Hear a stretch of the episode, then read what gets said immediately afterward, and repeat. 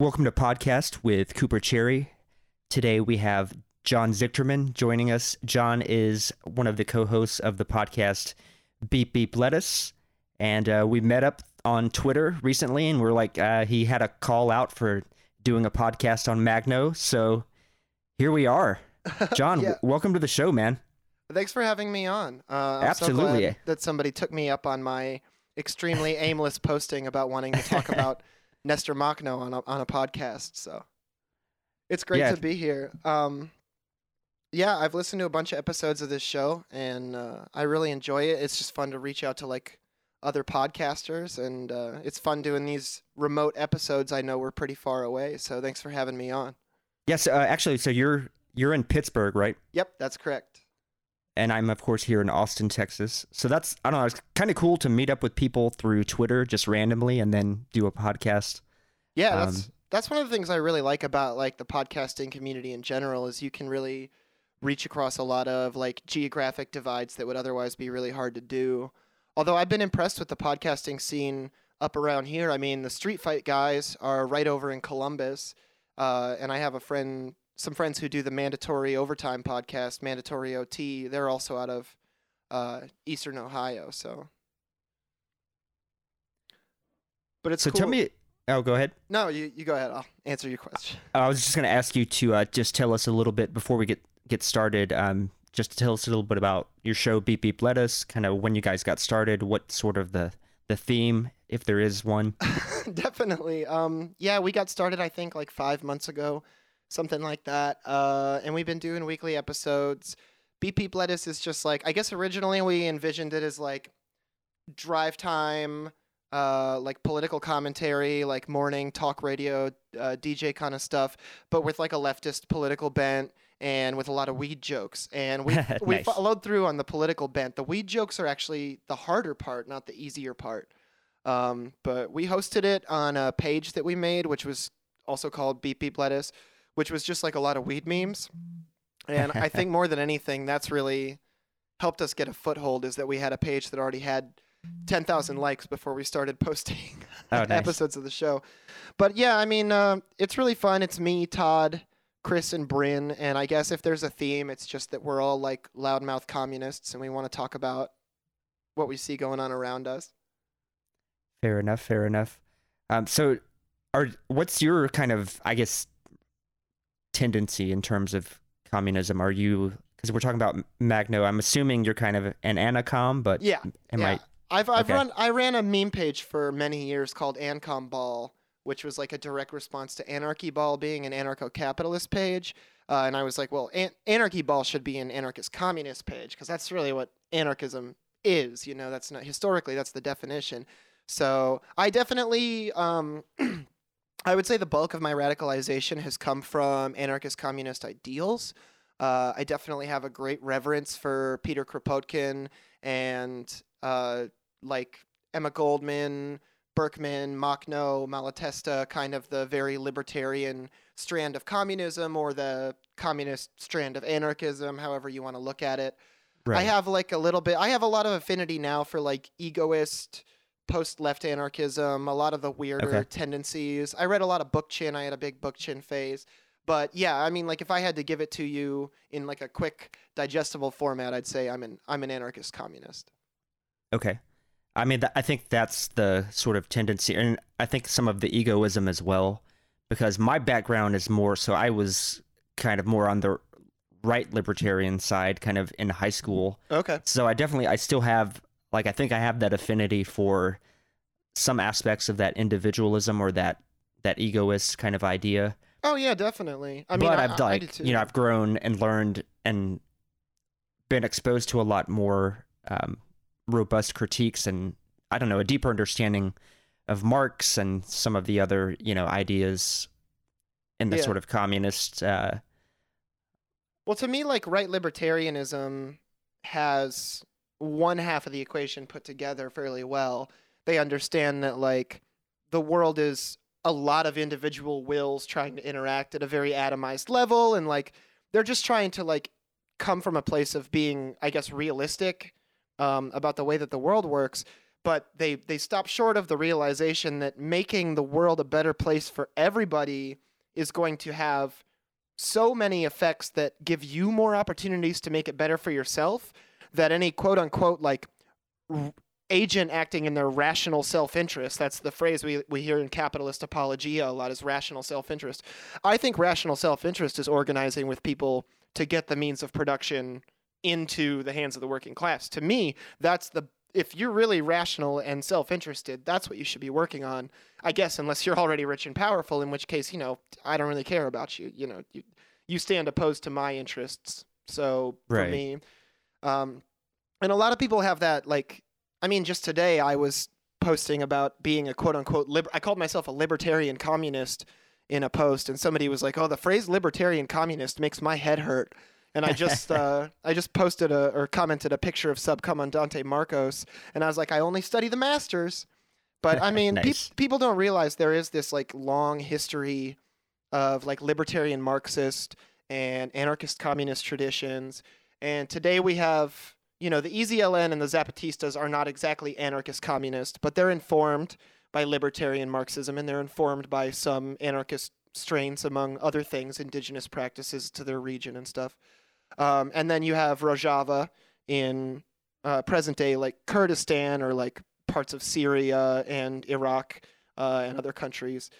Um, and they are also very, I mean, their leader, Öcalan, is very influenced by the writings of Bookchin, who is very influenced by the writings of Marx and Kropotkin. So there's not, you know, they're not anarchist communist either, but there is a lineage of influence from the libertarian left. And I feel like it's a very undersung kind of part of the political spectrum. And that's why I want to talk to people about Machno because I feel like when people look at revolutionaries, they want like a Robin Hood kind of figure. Machno is that. He's exactly that. Uh, if you don't believe everything Trotsky ever wrote about him, and you actually just kind of kind of dig into, and I like Trotsky, but he was a bitter old man, uh, and you kind of dig into the the meat and potatoes of what Makhno actually did, you'll see that he's pretty fucking cool. I mean, you know, pe- leading peasant uprisings, establishing a free territory larger than Great Britain. Um, he fucking robbed Denikin's armored train. He did so much cool shit, and people don't even know that he existed. Yeah, I think I only was exposed to him through I, f- I found a meme and I think I actually sent you this Yeah. on Twitter and it was just I guess like the uh, what the D&D kind of chart that had Makhno on there and Bookchin and a number of others. I have Yeah, to was post it in in the show notes or something but like that I had never even heard of him before I saw that meme and I had a friend of mine commented on the initial post and was like, "Yeah, Makhno Makhno didn't do anything wrong." so that kind of that kind of spurred my interest. Uh, Um, I, but I, I'm definitely not uh, up to speed on much. Uh, like I said when we kind of did an initial talk, right. I've seen some posts on Reddit that kind of are shit talking him, saying he sup- um, ended up supporting the the kulaks and and what have you. oh yeah, there's and so there much. was rape and a bunch of other kind of misogynistic. There's a lot of there. static in the air surrounding Makhno. Um, he's a super controversial figure for a lot of reasons, and that's why I kind of gravitated towards him. I think because nice. when I got uh, rad- yeah, when I got radicalized a little bit on more on Facebook than on other media platforms, and I was trying to come up with edgy, you know, content that would get traction on Ancom Ball. Uh, there, the Stalin did nothing wrong meme on the authoritarian, the so-called authoritarian left. Of course, they don't refer to themselves that way. Um, was in full swing, and so I thought, oh well, you know, I got to make this Machno did nothing wrong. So I made a bunch of Machno did nothing wrong memes uh, and stuff, but as it turns out, Makhno did do quite a few things wrong as I dig deeper, and, and most of the stuff he's accused of is not true. I mean, it's it's revisionism. He fought a lot of different armies, a lot of different states. Um, so a lot of you know people don't speak fondly of anarchists because anarchists like to fight everybody, and as an anarchist, like I'll tell you, we like to fight everybody. We're not we're not easy to pacify, but um, he he was a complicated man. I mean, you know, you would be too if you were in that position. He grew up very, very poor. Uh, he had to start working as a shepherd at like age seven, I think, seven or eight. Um, his father died when he was very young. He didn't have a lot of access to a good education. You know, he kept getting involved with these like little anarchist militias and bandit groups and stuff that were forming around. And I'm gonna butcher this, but Huliai Poli, the the little oblast that he was born in, which is like a a province or a county uh, I guess. And um, you know, he was in prison multiple times, and he just he had a really really rough go of it. But there's a lot of accusations of like anti-Semitism uh, that I really don't think stick to Makhno. Um, and there's a lot of accusations of misogyny. Those do stick a lot more to Makhno. He was very, very permissive of misogyny and, and quite permissive of sexual violence. Um, I would, you know, I I typically disclaim that by also saying Ukrainian culture at large, very permissive of those things at that time. But then I disclaim the disclaimer by saying I'm not here to make excuses for dead revolutionaries. Obviously, we should be critical of that. Um, I just want us to have as accurate and like realistic historically of a conception of the man as we can. And with so much so much shit in the waters, it can be very, very hard to sift out because, like, um, a lot of the accusations of anti Semitism in particular came from Trotsky because uh, when Makhno was going around fighting every invading army you could think of, you had the imperial German and uh, Austrian forces, you had peasant armies, the green armies that were rising up that were various types of chauvinists or self interested or owed allegiance to this or that um, faction, and then you had the Denikinists. Plus, he was fighting the Red Army on and off, making alliances with them to fight Denikin, uh, having his alliances broken or breaking them himself. And he was just really put through the ringer. And every time he would um, crush an army, he would, you know, they execute the generals and stuff, but they offer all conscripted men to either join the Makhnovists or they could be let off with basically what was like a political lecture, and then they're like, okay, now go home. Um, or uh, they or they could join the Makhnovists, and that was and that was it. So you had a lot of these guys who were part of very chauvinist, monarchist, regressive, reactionary forces um, joining up with the Machnovists, and then some of them would try to initiate pogroms or other anti-Semitic acts or other like horrific things, and Machno would have to purge his own forces, and a lot of those executions he carried out personally, especially if it was a general of his forces or something that he caught uh, being anti-Semitic or or encouraging it or even being too permissive of anti-Semitism. He would just perform uh, summary executions, which I guess uh, when I was trying to be edgy online, that was also my response to the gulag. You know, the Stalinists love to throw like gulag you, your gulag, your gulag. I'm like, you know, summary execution, summary execution. but I don't find that to be in good taste anymore. But it is historically accurate. Um, and it's just interesting because Makhno had a very hard line position about that. If you were captured by the Makhnovists, you were not put in a work camp. You were either sent home, you were you joined the Makhnovists, um, and not necessarily the army. Like you just settled down in the Makhnovshchina or something, or you were shot there on the spot, depending on the nature of your crimes. So, um, like the Denikinist generals and stuff, he executed all of them. Uh, but when he came across small enclaves of townspeople and stuff, he didn't, you know, he didn't execute them. He wasn't a monster. And in fact, um, what is it? The the Red Army loved to call Makhno and his forces kulaks which they took a lot of land away from kulaks and redistributed it to the peasants that were working for them. And he also um, took a lot of land away from a related political class to the kulaks, the pomeshchiks, which were kind of a Ukrainian phenomenon of like landed peasantry. Um, and they were mostly like German Mennonite farmers who had come to uh, exploit the Ukrainian peasants. And he also redistributed the land uh, from them, despite their armed resistance, which is weird because they were Mennonites. They should have been totally pacifist. But they engaged in this extended um, thing called the Selbstschutz, which was basically like them fighting off the Makhnovists who were trying to redistribute their wealth. Before we get too deep, um, how before how, we get too deep, right? Uh, I just wanted to kind of get a sense of do you how well acquainted are you with sort of what's going on in like wh- what what kind of time period are we speaking about? And I think it's good to give us at least some sort of context for you know what I mean because oh. you mentioned that Makhno's fi- Makhno's fighting all these different forces, but like what's going on in in terms of time and you know the right. Russian Revolution, et cetera, et cetera. Can you kind of situate us there? Because I mean, I'm not very well acquainted myself with that history, so I'm kind of curious. Oh yeah, definitely. Well, so like um, Makhno, his early life was all in the early, um, the late 1800s and the early 1900s. Um, he didn't start commanding any forces until about 1917. He was trying to drive uh, monarchist forces from the imperial uh, German and Austrian armies out of the area, as well as beginning to expropriate land from the local kulaks and pomeshchiks. So that was about 1917 when he started engaging in a lot of military strategy, and that was also when um, he gained a lot of his he gained his nickname Batko, which means little father, because he was famously very short man. He was like five four, something like that. A manlet.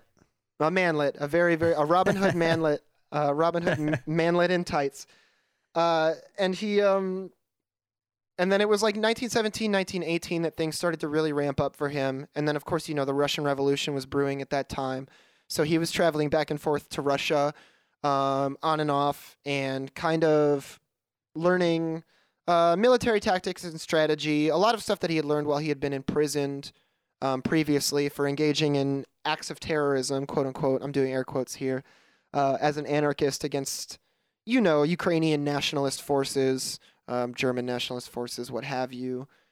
And then it was as the Russian Revolution really started to pick up that uh, Makhno became very, very infamous because you know he was offered by the Red Army many times to have his forces incorporated into theirs, uh, but he didn't want to submit to the um, to what he saw as the the hierarchical organization of the Red Army forces. He didn't agree with the way that Trotsky was managing his military strategy, and I mean, moreover, he didn't. He he had he had a deep seated distrust of any kind of organization that had been ratified into a state.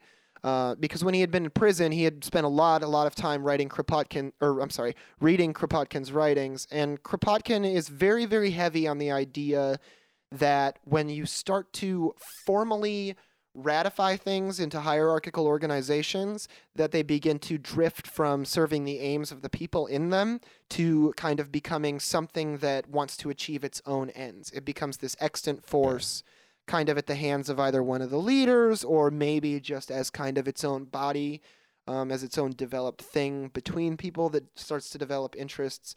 Um, and Makhno was very, very wary of that. And that's why during this whole time, he never um, I mean, I guess it's a little dishonest to say it this way because he obviously did have an influence on daily life in his area at that time, but he didn't rule like he didn't tell, he didn't allocate shares of food. He didn't set up any kind of central government for his workers' councils. He didn't do anything. Like if, if there was a farm and you lived on that farm, you organized that farm with the other people on that farm. He was very, very strict about making sure that everything was in the hands of everybody, so much so to the point where, like, if he would raid your farm, let's say you're a wealthy Mennonite landowner, he would give you the same portion of your own farm back. Let's say he didn't kill you.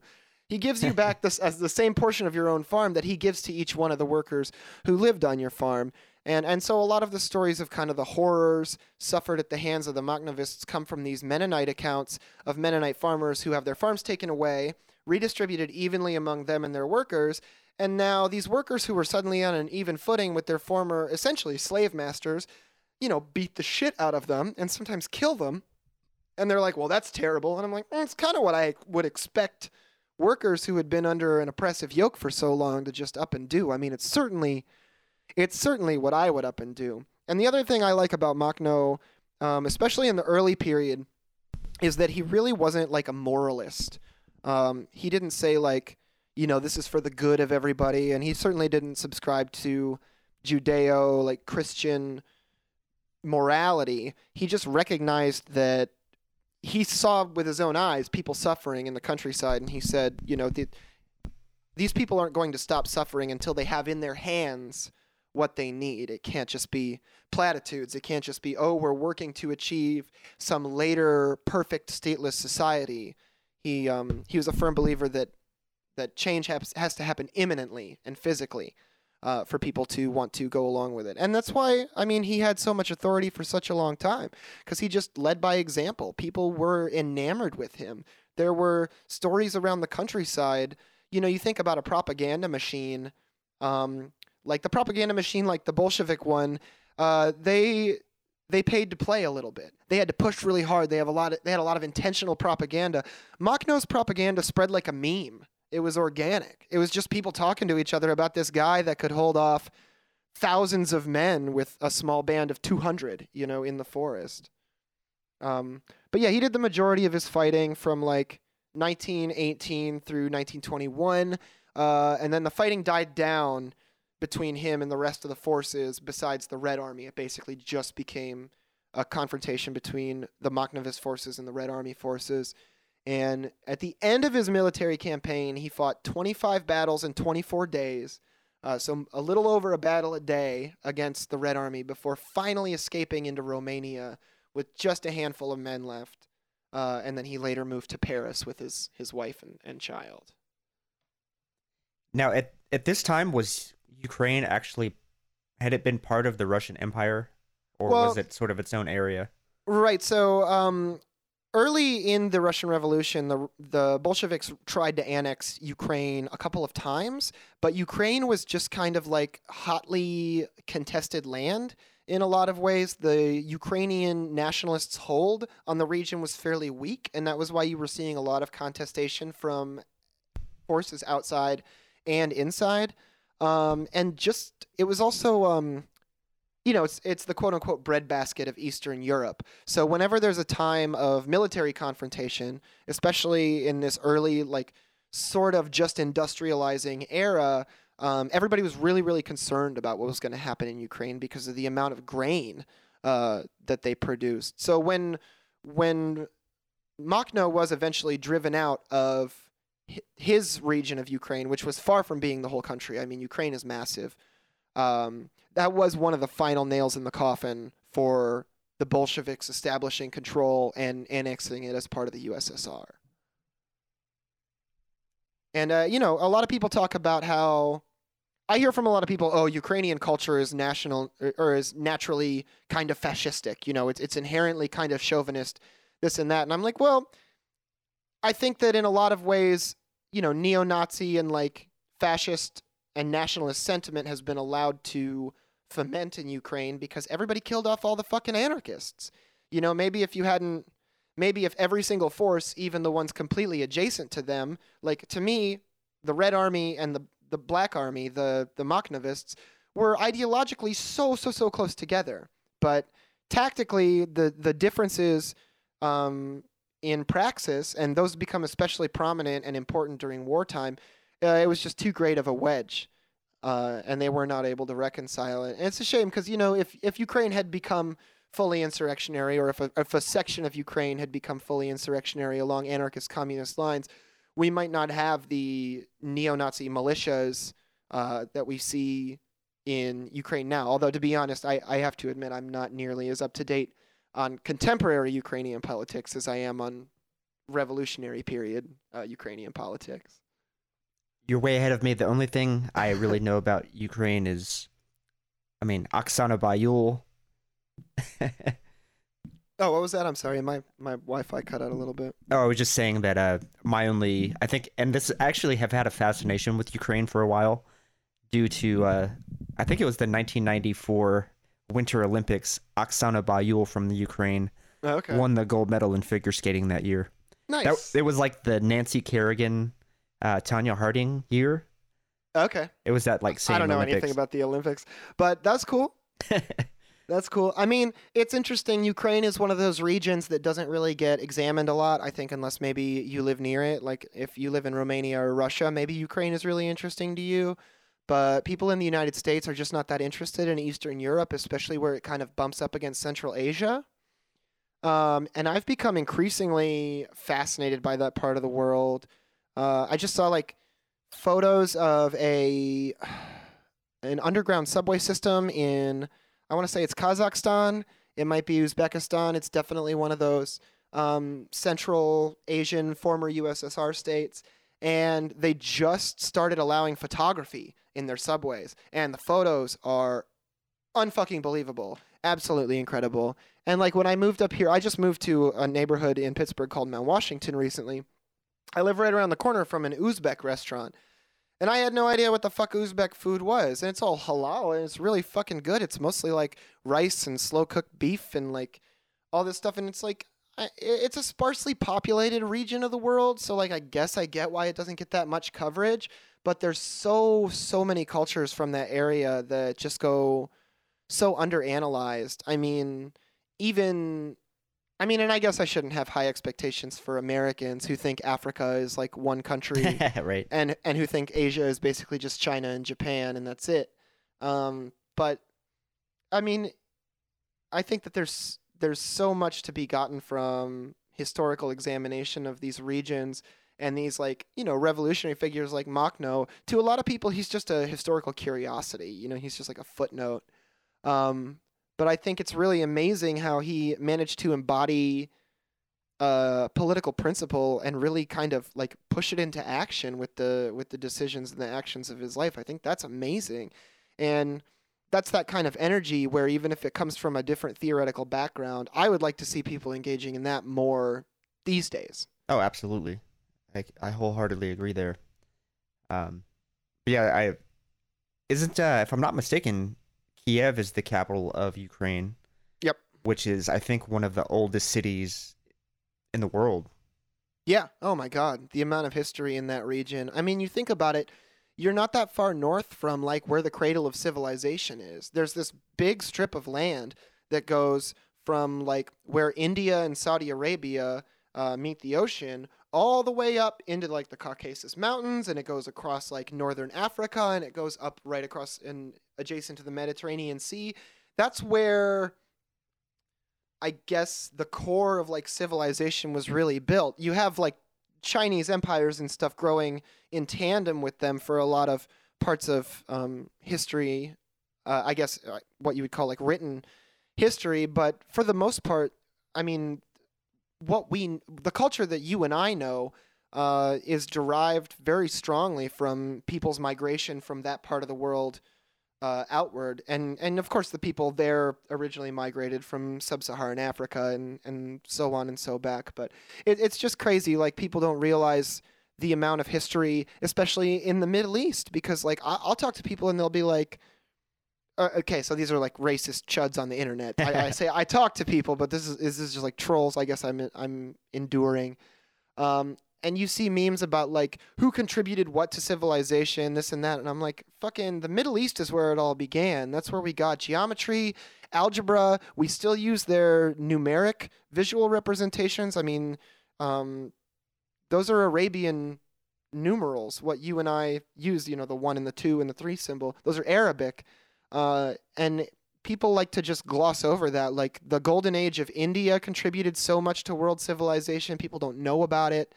Um, and it's just crazy the amount of stuff that people people don't get into because they're not interested in history or philosophy or whatever. They think it's this monolithic thing and that they're just going to have to read Kierkegaard and hear about how people conquered each other in the dark ages of Europe. Like there's so so much more to history than that. And people don't even give it a fucking cursory examination. And if you're really bored, you can do what I do. You can literally just look up like who was an anarchist Robin Hood figure and get way too involved in a fucking historical fandom. um, the real imp- I have the I have two questions for you. They're very important questions. Oh yeah. Um, number one, did Makhno? You think Makhno would have smoked? Would he be a, a mids guy? what do you think his his habits Yeah. were there? Makhno was a um, he was a forager. He he's a he's a freegan. So he would only he would only smoke the pot that he and uh, that he and his his comrades had had grown or gathered themselves, or or he would accept donations from the peasantry, but he wouldn't he would not force anybody to give up their to give up their mids or their dank, unless of course they were a kulak or a pomeshchik, in which case the mids and dank would be distributed evenly among everybody on the land. Question number two is: Would Makhno had been a an incel or or just a, a Chad Volcel? Makhno was definitely a Chad uh, Chad Volcel for sure. For sure. You have to you have to have the will to to not touch yourself and to or, or I don't even know if that's part of Volcel. I guess it is. Uh, you have to have an amazing amount of will if you want to rob an armored train, and I imagine that voluntary celibacy takes that same amount of will at least. Um, yeah, Machno was definitely uh, a Chad, and and you can really, you know, you can divvy historical revolutionary figures up into uh, virgins and Chads, and and that's why I developed my interest in Machno is because I I wanted anarchists to have a comeback to Stalin, who was so. I mean, whether you like him or not, Stalin was a fucking Chad. Don't at me. Do not tag me in anything. Stalin was a Chad, and so was Makhno. And so were your guys like, you know, Joseph Broz Tito, definitely that he had amazing Chad energy. Thomas Sankara, unbelievably Chad. Uh, Mao though, Mao was an incel. I'll stand by that. oh man, good stuff. Good stuff. Uh, So- so yeah, Go ahead. yeah, I mean, I just think it's interesting. People don't um, people don't examine a lot of stuff uh, just out of kind of convenience or because they think it's kind of this random little footnote in history. But I like how footnotes in history have been getting popular. Um, again, the resurgence of interest in guys like uh, Max Stirner really makes me happy. Um, because he was kind of just like the OG, like, okay, by your logic, okay, Marx, but what if this? Okay, well, hey, by your logic, Hegel, well then, uh, and I, I fucking love that attitude. And I just wish that there were more people in contemporary like politics and in social circles and even in science who were like that without devolving into like I don't know, annoying kind of Neil deGrasse Tyson esque types where they're like the Pedantry. January first has no significance on the the astronomical calendar and I'm like uh, the things that you think have significance on the astronomical calendar only have significance because we think they're interesting anyway, Neil. It's tautological. You're just you're just saying this is this and this is not this. I'm smarter than you. So, um, I mean, maybe that's what all of philosophy is anyway. It's one long series of like rejecting the guy before use premise and being like, I've got this other old guy that I read who I think has an idea that I can spin into a new premise. Yeah, the he- the Hegelian dialectic. Yeah, that's the Hegelian dialect. Well, and that's why people freak out about like Stirner because he kind of rejects dialectics. He's very, um, what I forget. Somebody said about Stirner that um, he leaves you nowhere to go. Right? You can't like build on his philosophy, and it's kind of like why his books are so short is because he's like, you know, Hegelian universals don't exist. Everything is just an interrelationship of particulars. Uh, you can only experience your own experiences. Even if you're acting in a way that is serving somebody else well, you're doing it because you want to. You're doing it because you get more out of it than you would get by not doing it. And that's pretty much it. And uh, he basically spends the rest of his work just refuting people like Feuerbach who come along and they're like, well, actually, no, there's this transcend- transcendental idealism to being alive that you're missing. And Stirner's like, well, by your logic, the transcendental idealism, you know, is really just my everyday experiences. You're not changing uh, the natural facts of the world. You're just reinterpreting them. And he's like, I don't want to reinterpret them. I just want them. I just want to recognize that they can be interpreted, you know, dialectically. Stirner says, uh, "You've shown me that with this neat trick of dialectics, you can turn all into nothing, black into white." So on and so forth. How do you like it when I turn your neat trick of dialectics back upon you? How do you like it that I, when I defeat you with your own tools? He says. Um, and of course, I guess Foucault would be very pleased because he says no matter how well you try to escape Hegel, there he is standing in wait for you. And um, I guess you could argue that that even in that demolishment of dialectics, there's still a Hegelian kind of recognition, rejection, synthesis that's happening there.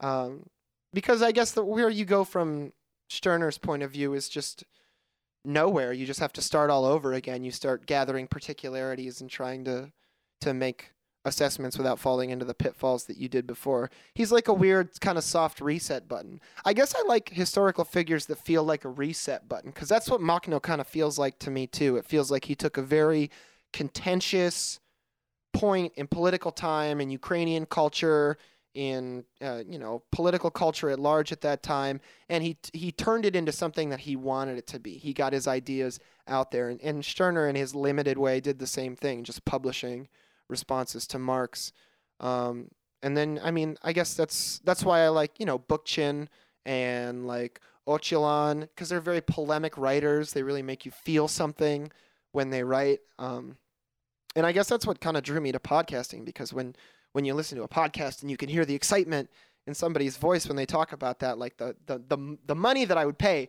Oh my God, the Patreon subscriptions that I would subscribe to be able to hear Kropotkin narrate his own books. Maybe maybe someday we'll have the technology to reconstruct his his voice box and get him to read it. Um, but we'll see.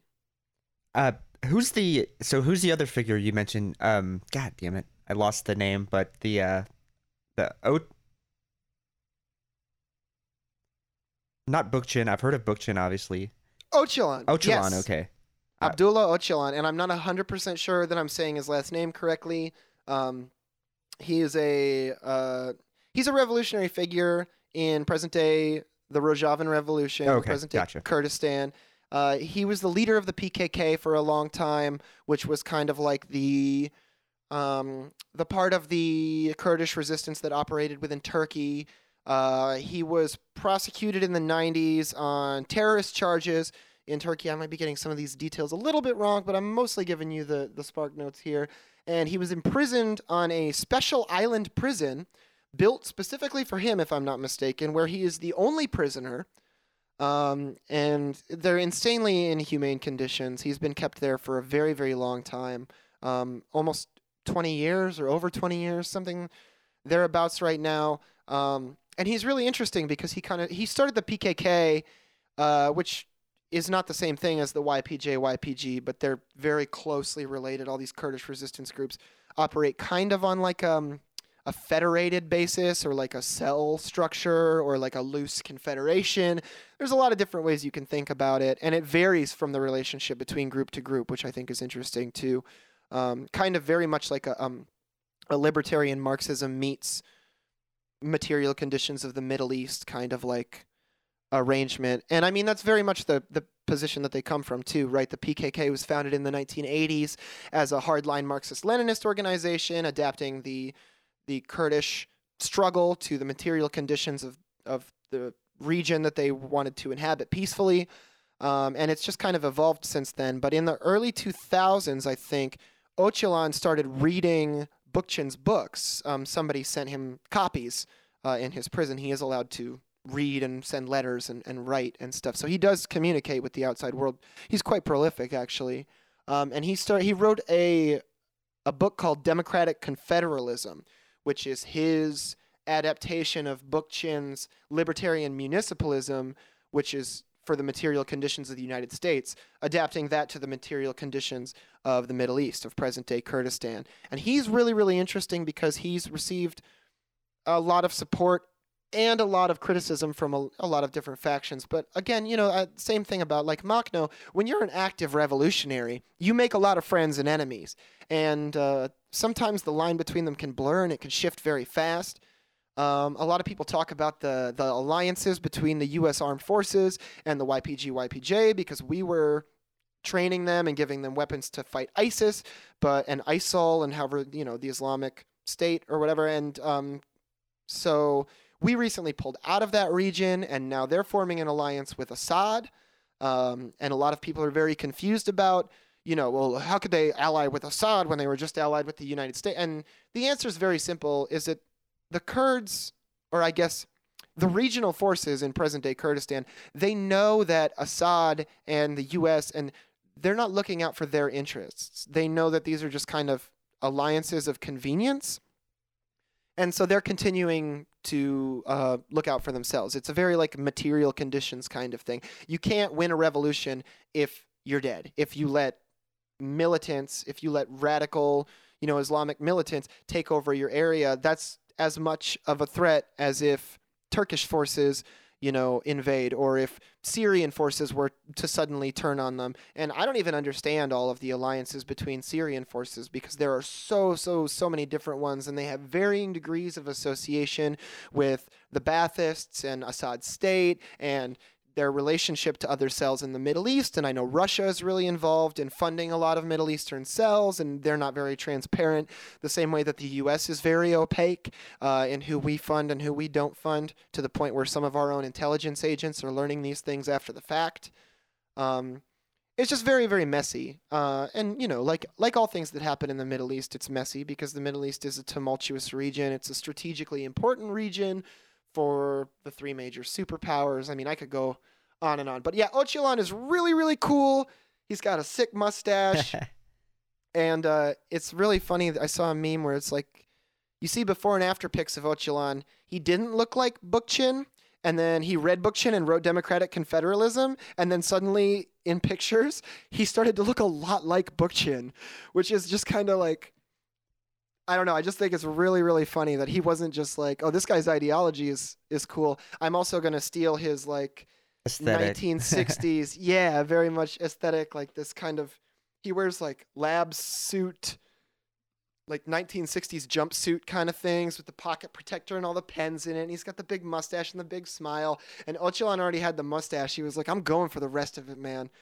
I'm gonna cop Bookchin's look." And I, they wanted to meet. I know that um, Debbie Bookchin tried to organize a meeting between them in the early 2000s, but by the time they got around to it, Bookchin's health was failing. Um, I believe he died in 2006 or 2007, something like that. Um, but they do a lot of really good work. Uh, his family and his his foundations they carry on doing a lot of good work in Vermont and stuff. They're a little anti-nuclear for me, which I like nuclear energy. I think that it's just done poorly. Honestly, I think that it's because it's left at the hands of states and corporations and not in direct service of, of people. That the the kind of oversight it has isn't really focused on providing safe and clean energy. But whatever, I, I can get behind solar and wind just as easily, if not more easily. So. I always thought that Bookchin kind of looked like Super Mario a little bit. He definitely does. He could uh, Bookchin as Wario, actually. right? Yeah, that might be actually w- even better. that would be it. And then and then Makhno as as Waluigi. I can post that on my my Justice for Waluigi page. There The. Waluigi Sheena, I guess, would be the free territory of Waluigi. Which he's like, I guess Waluigi is funny in relation to Makhno because he's also like he's commonly considered a curiosity of the of the Mario universe, but he's been brought to prominence a lot recently by becoming a meme a couple times over. uh, one of my very good friends runs the Justice for Waluigi page and made me an admin some time ago, and it's just been so cool seeing people give this outpouring of support for like Waluigi, who is suddenly like a leftist figure. Also, like I love. Remember when the right first stole Pepe from the Memaverse, and they keep trying to steal stuff? Well, the left is like stealing Gritty and stealing Waluigi and stealing all this stuff from the cultural zeitgeist, and it really, really makes me happy. More things need to be canon as being culturally leftist. You know what I mean? Uh, and not just fucking anti-communist stereotypes or whatever people think of now. Right, absolutely. Yeah, and you know what? It's actually kind of ironic that I I really credit memes and posting more for radicalizing me, and I think reint- reintegrate or really integrating kind of more Marxist anarchist ideas. Oh yeah, I mean, I I I absolutely think that my radicalization was, um, if not propelled, definitely like crystallized by meme Right. culture. Um, and and half the reason I make the anarchist memes that I do too is because it's not that I don't think Marxist memes and like Leninist memes and stuff don't do a good job. I just want that energy because I feel like MLs really were like the driving force in really bringing the left into meme culture. All of the big fucking leftist memers I know that run big influential pages and stuff are Marxist Leninists, and I've, I have nothing re- but respect for the way that they handle their online presences and, and spread anti-capitalist propaganda that's fucking awesome.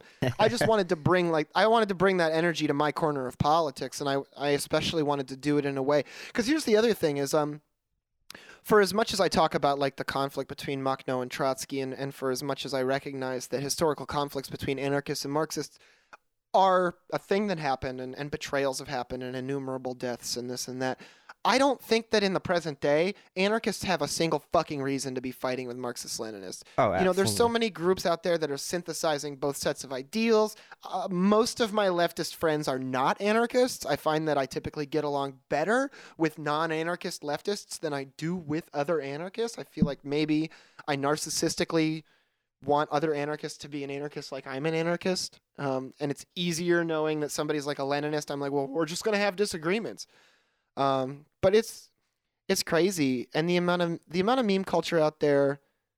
I I've been doing this thing with my meme pages where I'll let it run as like a non-leftist page for a while, and then I'll start posting like crypto leftist stuff. Like Waluigi says there are six empty homes in the United States for every homeless person. What do you think about that? And I get like these chuds in my fucking comments who are like, well, maybe Waluigi should know that like just because a house is empty doesn't mean it's habitable, this and that. And I'm like, hmm, maybe somebody's going to find out Waluigi's a fucking communist in two, three weeks. Nice. So yeah, it's been fun. I, I really hope that with my podcasting and with my moving leftist memes around the internet and putting them on pages that have X number of followers or whatever, that I am helping people realize that even if they're not going to be my specific brand of leftist or, or a brand of politics that I explicitly approve of, that maybe they can escape this kind of illusion of capitalist realism that we all live under where, that says like you know this is the status quo this is the way that things not just are but kind of like we're destined to be uh, and it's inescapable. I feel like that's very much like the dominant social attitude right now is like, this is just the way things are because this is the way human nature inevitably works out. And I think that's such a foolish, fucking, um, counterproductive, silly place to start. Uh, to even just to, to, to echo Bookchin, he said, um, the idea that what currently exists must necessarily exist is the acid that corrodes all revolutionary thinking. And I think memes are a really good way to spark people's imagination. It's like what science fiction was in the 50s and 60s. It's like what anime was in the 80s and 90s, right? It's this exciting, fucking weird new world that doesn't make any sense to you right now, but you're hoping to like learn the signifiers and, and, and you're amazed by it. I want leftist ideology to have that kind of inspiring effect in people. You know, uh, that's why I love the energy of the old utopian socialists, the pre Marxist socialists like Charles Fourier, who, despite being notoriously anti-Semitic, at least did have like an idea for. He's like, well, this is a one. This is what a wonderful society could be, right? Like if the social democrats gained power and made reforms and we just reformed our way to fucking flying cars and like money in everybody's pocket and food on everybody's table wouldn't that be great and even though i'm like well obviously that's not the way we're going to get there yes that would be great and yes what's another way we can think about think about getting there because that's why I'm an anarchist because I think that's the best way to get there. Unite people with with their imminent solutions to their imminent problems and and you will gain traction. And Leninists say unite people with each other in a party formula with an educated leadership and and we'll be able to get there and and and your Maoists say okay well both of those are good but you what you really need is a is a mass line and and people educating each other and and the development of a vanguard from the very very bottom up and and I think they're all they're all great tactics. And if anything, I think that we should have more tactics. You know, people should be coming to me with tactics where I'm like, is that left communism? Is that I don't know what that is, but that's a cool idea. I want to try it. Like for me, I'd really like to get consumers unions together where we, you know, everybody who is under the thumb of a fucking like there's a, wa- a monopoly on water services in my area. Pennsylvania American Water controls everything if I got 15,000 people in the city of Pittsburgh to sign up and say, we're boycotting Pennsylvania American Water until their rates go down, their fucking rates would go down. So, like, even if it's just little stuff, traction like that, direct tenants, action, unions, direct action, exactly, and and a diversity of tactics because there's a diversity of problems. And for as much as I love historical leftism and revolutionary history, you're not going to get all the answers to a present day issue by examining the issues of the past. You know, it's it you can't start a revolution in 2018 with the same tactics that got people to be revolutionary during a time when there was no indoor plumbing or you know even more to the point no internet uh, and people talk about the revolutionary capability of the internet and i think it's definitely there but i think we ignore the fact that the revolutionary capability of the internet like capitalism has built kind of like a, a firewall to keep that from becoming too potentiated. Uh, and it's going to take a lot of leftist activity to push through or climb over that firewall or whatever physical analogy you want to use for overcoming it. Oh man, I uh, so I was in grad school right around the time that really social media or Web 2.0 or new media, whatever you want to call it, Oh, was yeah. kind of emerging at the time, and I had such a utopian viewpoint towards it. I was like, oh, this is this is gonna be fucking amazing. It's gonna democratize everything. It's gonna you know it's gonna be the greatest thing ever. And like ten years later, I'm like, oh fuck. yeah, it never turns out the way you want it to, Right. does it? Remember when everybody was talking about the Internet of Things? Oh yeah, When it wasn't going to be it wasn't going to be like an internet internet anymore. It was going to be like this this thing that was like slowly creeping into your everyday world with like fucking smart microwaves and fucking smart fridges, toilet paper and yeah, Smart toilet paper. smart, I smart shower I could head. go for some smart toilet paper. Just, yeah, can I get can I get some smart toilet paper actually? 2019. it knows exactly how many wipes are necessary so that you don't get uh, a hemorrhoid from from If I- excessive wiping. If if I don't wipe correctly, I want my toilet paper to to to fucking ding like Alexa and be like, Right. "John, you missed a spot." I need I need a push missed a notification on my phone or my my Apple Watch letting me know. I should just be able to turn the automatic bidet on and off. That's what I really want. Just a fucking laser scope bidet, just a little sensor and like a little. That's that's living in the future. You know, But I have a feeling 2019 is going to deliver deliver on a lot of stuff. well, you know that there's uh people. A lot of people are buying these clip-on bidets that clip on to your toilet. What? yes, a friend That's of mine. amazing. A friend of mine actually has one. It's pretty fucking funny. Wow.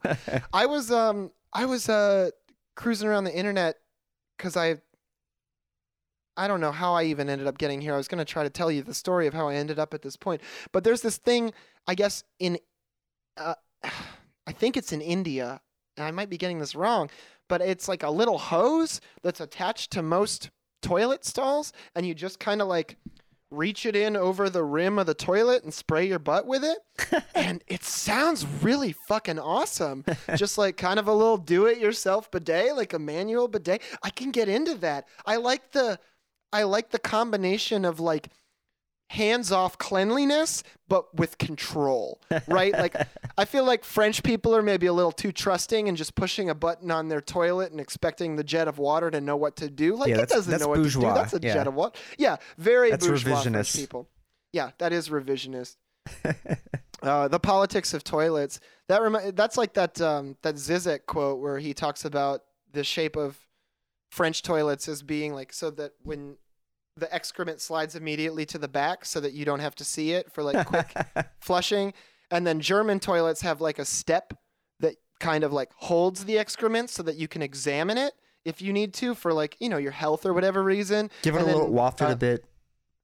Yeah, just get get to know it. You know, just make a friend. uh, and and British toilets are, are like a mixture of the two, where it it falls and it doesn't. It's not out of sight, but it's also not like prominently on display. And Hegel, um, or I guess Zizek through Hegel, I'm not sure what the implication of who did the analysis is here, but the analysis is that Fre- the the French toilet represents revolutionary hastiness or leftism. The German toilet represents like contemplative and thorough reflection or conservatism, and the British toilet represents like a marriage of ideas, like utility. It's supposed to be utilitarianism, and so the the the big zinger at the end of that is you you may think you've escaped ideology, but as soon as you return to the to the toilet, you're once again knee deep knee deep in it. Um, it makes me wonder what the politics of the bidet versus the little hand hose versus the, the toilet paper is. And I got to say, toilet paper is probably the most regressive.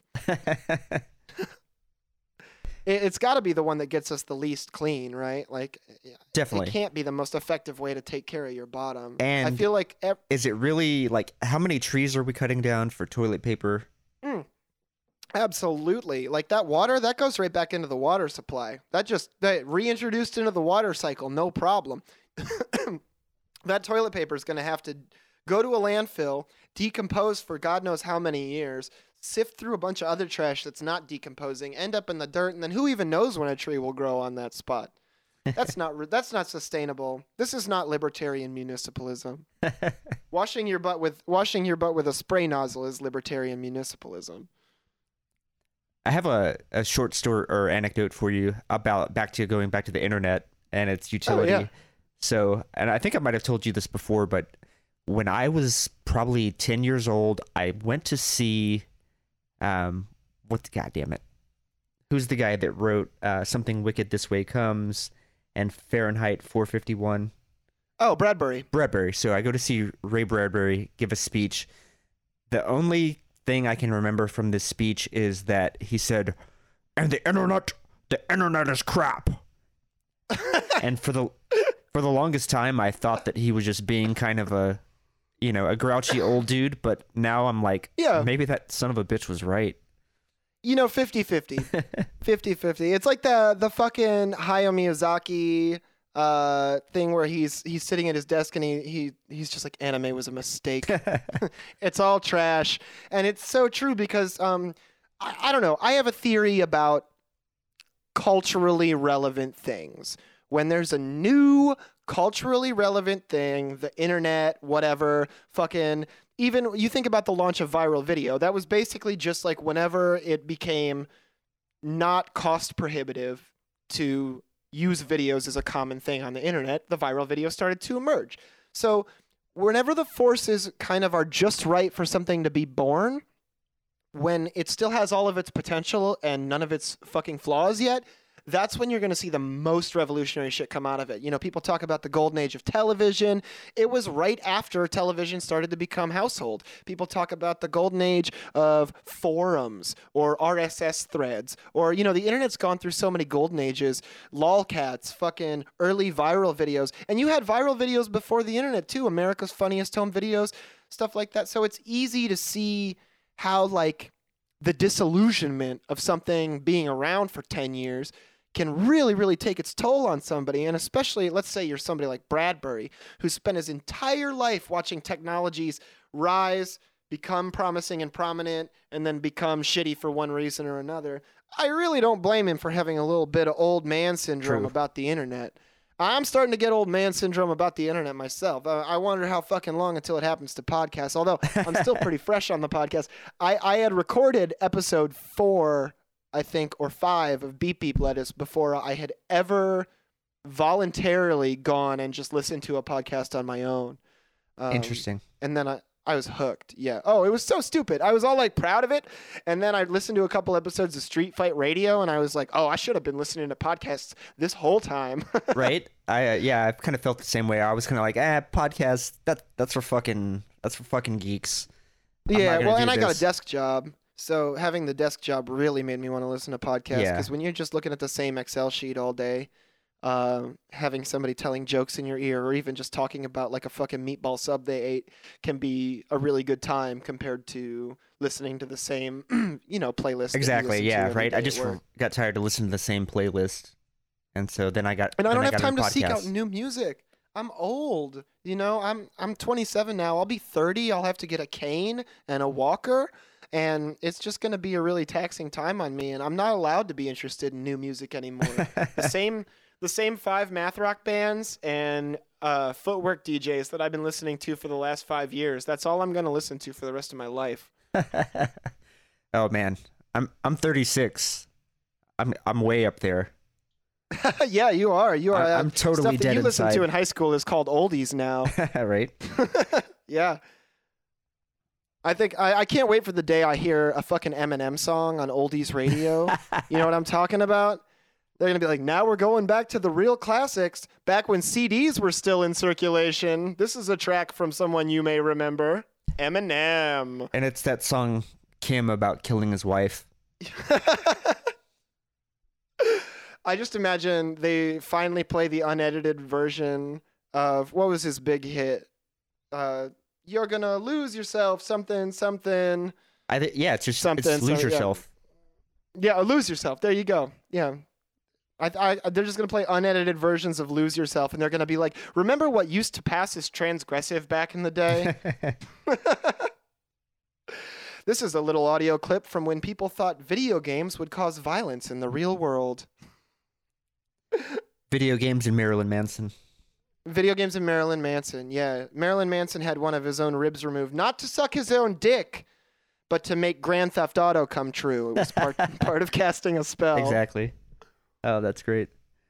Oh man. Yeah, it's funny. Like I feel like um, because any any mention of Marilyn Manson and like that era just brings up like mallcore, fucking goths and stuff to me. And one, it's super notable how much that aesthetic is back in the My Chemical Romance, fucking bangs and weird highlights and stuff. But two, it also really reminds me of the way that like leftist podcasters and people who lift, listen to leftist podcasts and stuff feel like kind of um, a very distinct new subculture um, in a way that I haven't seen since I joined up with like a D, a quote unquote DIY music scene like seven or eight years ago. Uh, and it's weird how I feel like reborn in a lot of ways into like the world of podcasting, uh, being born out of this world of like packing my fucking sweat and blood covered drums into various vans and carrying them around the Midwest for no money at all. Also, podcasting is way more easy to like actually get to pay for itself. Like I wouldn't say I'm balling out right now, but Beep Lettuce is covering its own expenses, and that is something my bands have never ever fucking done. Not ever.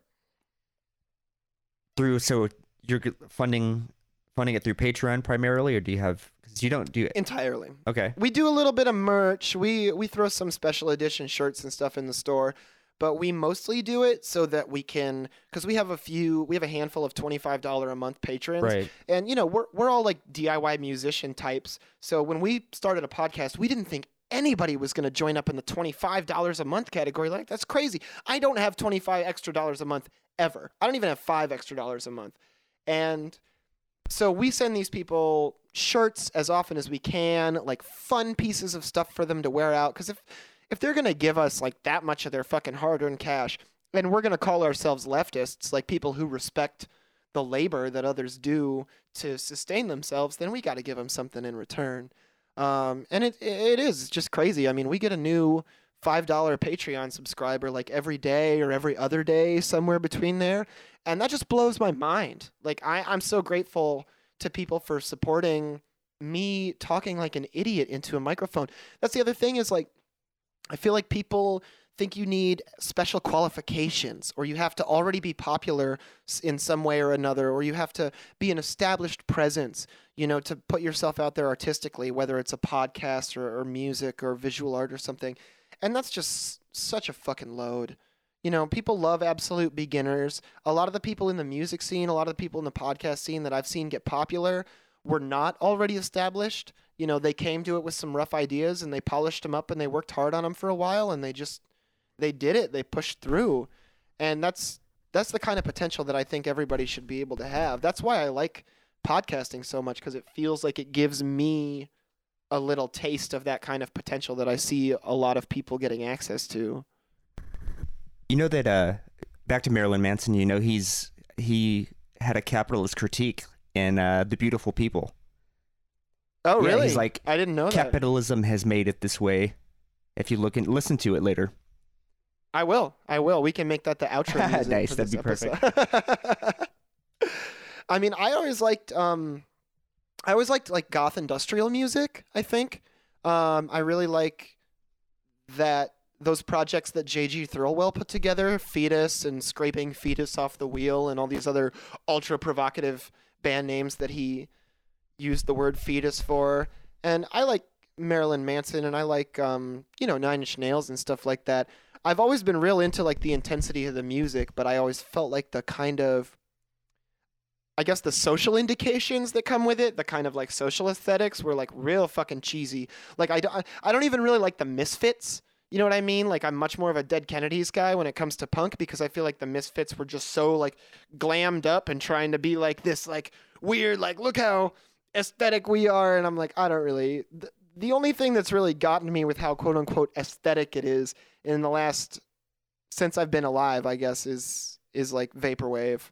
I think va- vaporwave is undeniable.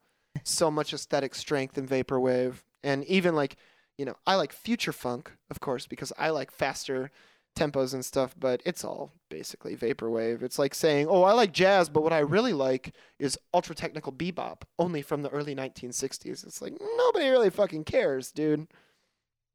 Um, but like I said, I just listen to the same five math rock bands and the same five footwork DJs over and over again because that's the music that goes through my head when I walk around in the morning. It's just like ta ta ta ta ta ta ta ta ta ta. Um, all fucking day. I can't control it. Footwork made me an anarchist. I'll say that. That's funny. I was just about to ask. I was going to say, who is the who are the anarchists or even leftist musicians out there? Oh, Chumbawamba is my biggest influence. I would say I love, love, love, love Chumbawamba. They are so much more than just the song Tub Thumping, but also Tub Thumping is a great song. Uh, my mom had that album on CD when I was a kid, and there was there's a sketch they do over some noise on that scene or on that CD where they're talking about preparing monkey brains like as a culinary delicacy, and it's like suck the brains out using a hole in the head. Scoop the brains out using a, a spoon. Uh, and you know blast the brain out using water or air. And i'm like seven years old. This is my mom's like cleaning the house music. And i'm like what the fuck are we listening to but uh, as i got older and i examined their music they have really really great anarchist communist principles they literally shout out kropotkin in their song lyrics on some of their albums um, they got signed to a record label that they like famously defaced the building, Capitol Records, I think they are. They they like graffitied their building and got sued for it. And then three or four years later, they're on that record label. That's hilarious. Um, they're crazy, and people think Chumbawamba is just this like one hit wonder because they only ever had one song popular in the United States. But um, listeners of podcasts, I urge you dig deep into Chumbawamba's discography. You will find very, very revolutionary stuff. Uh, not just in terms of political content, which it is there, but also in terms of production styles, switching between genres, marrying things that are as disparate as English folk, acid techno, breakbeat music, um, hard rock, metal, funk music. They're crazy. They're just nuts. Um, I also like Atari Teenage Riot. I'm not sure if they're anarchist explicitly, uh, but they have a very kind of like just rebellious, kind of edgy feel. And there's a there's a rap group out of New Zealand called Hammer and Sickle, uh, and we use their music for outro music on Beep Beep Lettuce sometimes. And I gotta say, they're pretty good. Oh, and my co-host Todd from Beep Beep Lettuce has been doing anti-capitalist raps, and he just sang for Christmas. He sang a rendition of White Christmas called White Genocide. that was oh, uh, oh, it was perfect. can Oh, was can we beautiful. find this? Is there a recording of this anywhere? You yeah, uh, White Genocide. You can find it on uh, Beep Lettuce. What I think is episode 19? 19. Okay. Um, but it should also be there should be a link to it in the in the show notes there as well. Um, and I gotta say, Todd's singing voice, mm, I can't kiss my fingers enough. Mm, so good. Uh, I wish I could sing. I can't sing. I can play pretty much every instrument in the band, but I cannot walk up to the microphone and wow an audience with my voice whatsoever. So Um, I'm gonna work on that. I think. Uh, are, are you familiar? How familiar are you with Immortal Technique? Oh yeah, I, I like think he's pretty- Technique. Pretty legit on the uh, leftist side. Oh yeah, yeah, and um, there's another leftist rapper that I learned about through Revolutionary Left Radio, I think, whose name is Bambú, like B A M B, and then U with an accent over it, if I'm not mistaken. And I haven't dug deep into his discography or anything, but from what I've heard, I've really enjoyed his stuff. And yeah, now that you mention it, the Immortal Technique tracks that I remember are definitely friendly with anti-capitalism, if not overtly anti-capitalist. So that's really cool. There is like um, there's not enough leftist music out there. Uh, I really want to start like a, but I also feel like, and I guess it makes sense because like revolutionary musicians typically tend to embrace like Rage Against the Machine fused rap and rock, and they like to be edgy and like and make a style of music that's typically more like underground, as it were. But I'd really like to start a leftist like really polished jazz fusion band, right? Like, can you imagine if like um, oh god, like uh, Herb Alpert or like uh, like George Benson was like a dedicated anarchist communist. That's what I want. Just like sick, smooth funk grooves with like horns and piano sections and big, sweeping, beautiful arrangements and key changes and everything. But it's all about taking power back from the bourgeoisie, all about redistributing it to the people. Oh, God, that would be really, really nice. Because I've been on this big kick recently listening to like city pop music on YouTube, which I know is kind of like popular as a meme right now. But I gotta say, it's really fucking good. Tatsuro Yamashita or Yamashita or however you say his last name, he is the man. Fucking American musicians could only dream of being as talented and as good at producing records as this guy was. Is I don't know if he's still around. I've had the pipe dream of creating a future punk band. Future punk. What is future, Future punk? punk, Is that like um, Atari Teenage Riot? I I don't know if there's I don't, in my head it's like some version of like noise music mixed with I don't know. I, I what I thought about doing was getting really stoned and then just recording rants into just crazy rants and then like fucking with the vocals, like the pitch, like modulating all of that, and oh, then Oh, yeah. putting it over this really dark noise music like Merzbow or something. That was yeah, yeah, idea. like like that sounds tight. Like noise music, synthwave, spoken word, and like just weird shit all stacked on top of each other. I used to be in a in like a hardcore punk slash math rock band called Radio Signal, and we sometimes joke that we we thought we sounded like we were from the future, but we didn't like use synthesizers or like vocal effects or anything. Even though a lot of us were into electronic music, it was just like we'd write punk riffs and alternate time signatures and then try to Oh, carry nice. them as like a groove through as much of the song as possible because the math rock bands that i had been playing in mostly were like trying to write songs that were like very very different all the way through. And this band was like well we'll write the riffs in alternate time signatures but as far as arrangements go there's no problem with just going like a b a b c a b outro. Totally cool. And it's almost like people really gravitated towards that band a lot more than some of the other projects I tried to work on at that time. So, but yeah, I, I'd I'd really like to get more stuff going. I just got a Yamaha, uh, or no, actually a Roland, uh, electronic drum kit in my apartment. I've been living in this apartment for eight months, and I've I've kept drum kits in my house my entire life since I started playing when I was like 15. Um, and it, I didn't have a kit in my apartment. I finally have a kit in my apartment. So anybody who wants to collab with me, you just let me know. I, I can send you drum tracks on a moment's notice. I can record so easy now. Recording with a digital kit is like the most gratifying thing in the world as a drummer. There's no setting up microphones. I just plug in two cables. Two cables. Drummers around the world shit their pants. Two cables. Unbelievable. Well, bef- before we get into the weeds too much, uh, I think we were at a pretty good stopping point as far as the podcast goes. Um, Yeah, yeah. do you want to take some time to uh, plug your plug beep beep lettuce and your so- social media accounts, whatever you've got, throw it out Oh, there, yeah. man. Definitely. So if you liked what you heard or you didn't like what you heard and you want to harass me or whatever you want to do, uh, I'm a co-host on a podcast called Beep Beep Lettuce. You can find us on Facebook. We're also at Beep Beep Leaf on Twitter. You can find me on Twitter as at underscore Total Hack.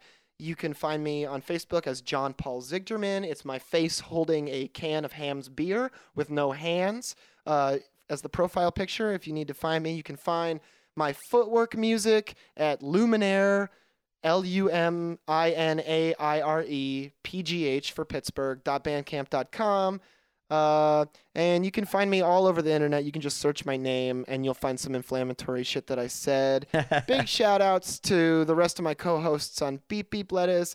Big shout outs to you for having me on the podcast. Big shout outs to my podcasting friends over at Mandatory OT, um, who were also kind enough to have me on their podcast. And big shout outs to the universe.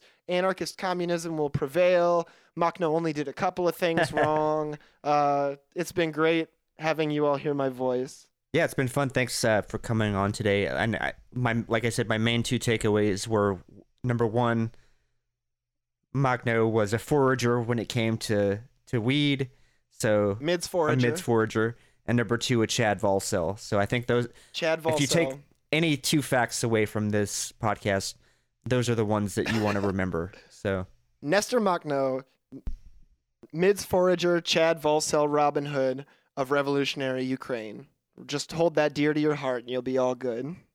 This is podcast with Cooper Cherry signing off for the week. Toodles.